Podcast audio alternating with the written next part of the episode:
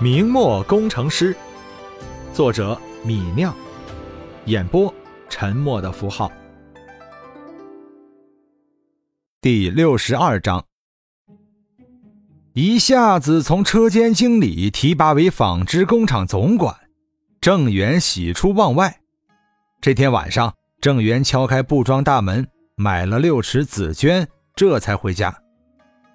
郑源每天务时才下班，回家晚。妻子瞿氏已经习惯了自己吃饭。这天，瞿氏正在床上做着纺纱，却看见郑源背着手，神神秘秘地走进了家门。她捂嘴笑道：“你怎么蹑手蹑脚，像做贼似的？”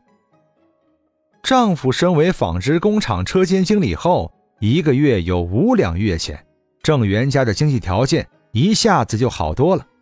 别的不说，每天瞿氏都有底气。吃点鸡蛋、猪肉了。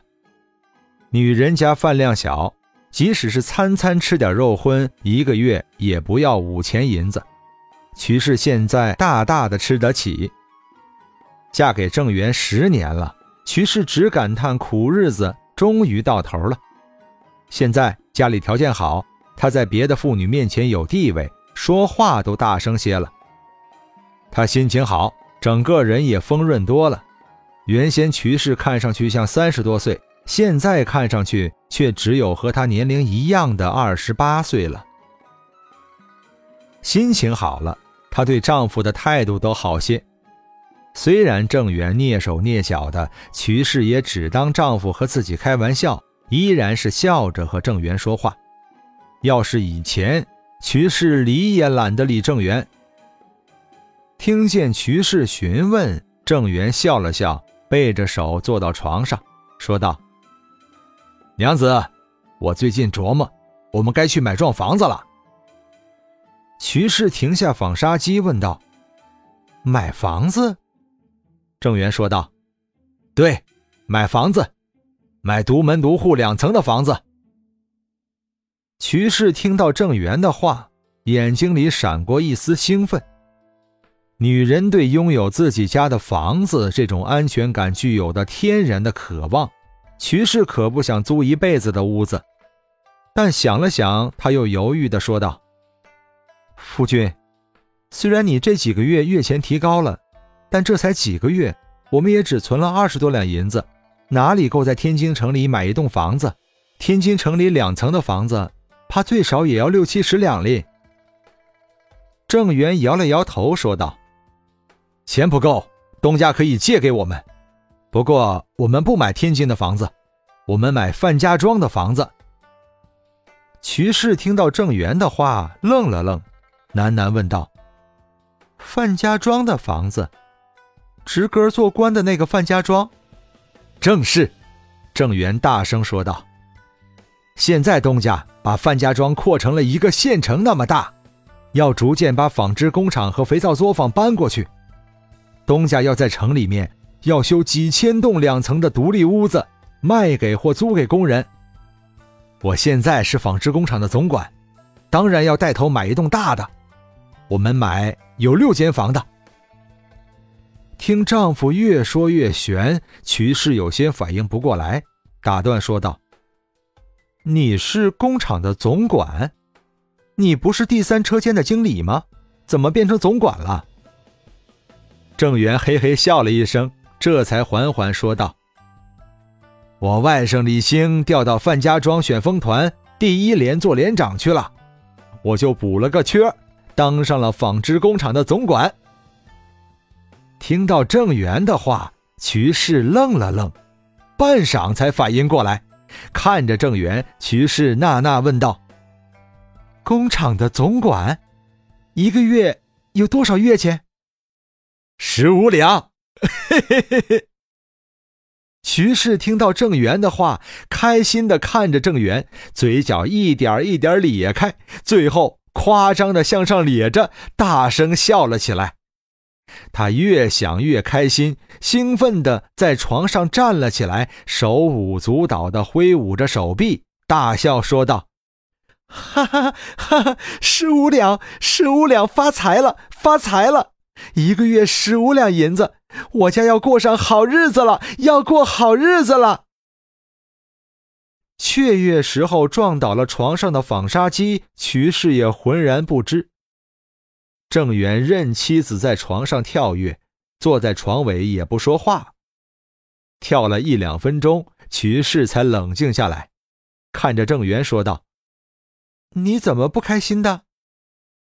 郑源云淡风轻的说道：“东家事业越做越大，我既然跟上了东家，就迟早有发达的时候。”这也是水到渠成的事情。瞿氏有些崇拜的看着淡然的郑源，说道：“夫君，你越来越厉害了。”那是自然。郑源笑了笑，这才从身后拿出那六尺紫绢，笑道：“我刚才买的紫绢，给你做条裙子。”徐氏看着郑源手上的紫绢，诧异的用手捂住了眼睛。只从指缝里看那六尺轻薄丝滑的紫绢。苦日子过惯了，徐氏哪里想过自己也能穿上丝绸衣服，一时间竟不敢接那紫绢。郑源把徐氏的手拉过来，把紫绢放在他手上，笑着说道：“你自己缝制也行，找裁缝来做也行，反正如今我们富裕了。”再不用紧巴巴过日子了。徐氏拿着手上的紫绢，呆愣愣的看了半天，眼神从惊讶变成兴奋，又变成欣喜，最后平静下来，沉默半晌。他忽然说道：“夫君，我有了。”郑源愣了愣，半天没反应过来，问道。你有什么？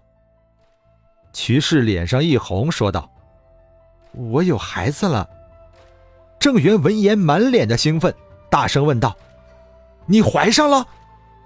徐氏满脸羞红的点了点头，便低着头不再说话。以前郑源家没钱，夫妻俩知道生了孩子养不起会饿死，都不敢怀孩子，一直做避孕措施。直到郑源进了李直的肥皂作坊做事，一个月有二两的月钱，郑源和瞿氏才开始真正计划生孩子。这过了半年，瞿氏就怀上了。郑源脸上渐渐浮起了满满的兴奋，妻子怀上了，自己快有孩子了，有后代了，自己这个郑家的男丁也担负起传宗接代的责任了。三十多岁了。自己终于不再是那个老实可怜的郑源，自己要做爹了。好消息一个接一个，郑源感觉自己呼吸都有些急促了。他抓住妻子的头，把嘴巴凑到妻子脸蛋上，狠狠地亲了一口。忙完新军和城墙的布置，李直动用这几个月赚到的银子，开始在新城墙内大兴土木。北京周边的泥瓦匠和木匠们今年整年都找到事情做了。范家庄里的泥瓦匠现在都有两波，一波是李直雇来做选风团营房的陶有茂那一波，另一波是早几天过来的，来帮一百多个匠户和铁匠修缮破屋子的。第二波泥瓦匠和木匠有四百多人，已经修缮完了枪匠们的屋子，现在。李直把他们全部雇下来，在新修的城墙内部修厂房和别墅。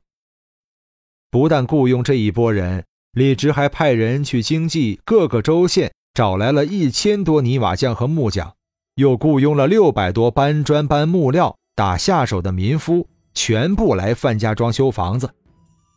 范家庄一下子聚集了两千多建筑工人，各种材料搬进搬出，好不热闹。修屋子的匠人、民夫，加上修城墙的队伍，把范家庄里里外外全变成了一个巨大的工地。也只有李直拥有这么大产业的人，才雇得起这么多工匠。城墙虽然没有修好，但李直对城墙内新范家庄的规划已经设计好了。以后不但选风团的营房在城墙内。纺织工厂、肥皂工厂和水泥作坊也将在城墙内，而且李直还要在城墙内规划七千块住宅用地，其中五千块空白的住宅用地空置留待出售，另外两千块住宅用地现在就用来修建别墅。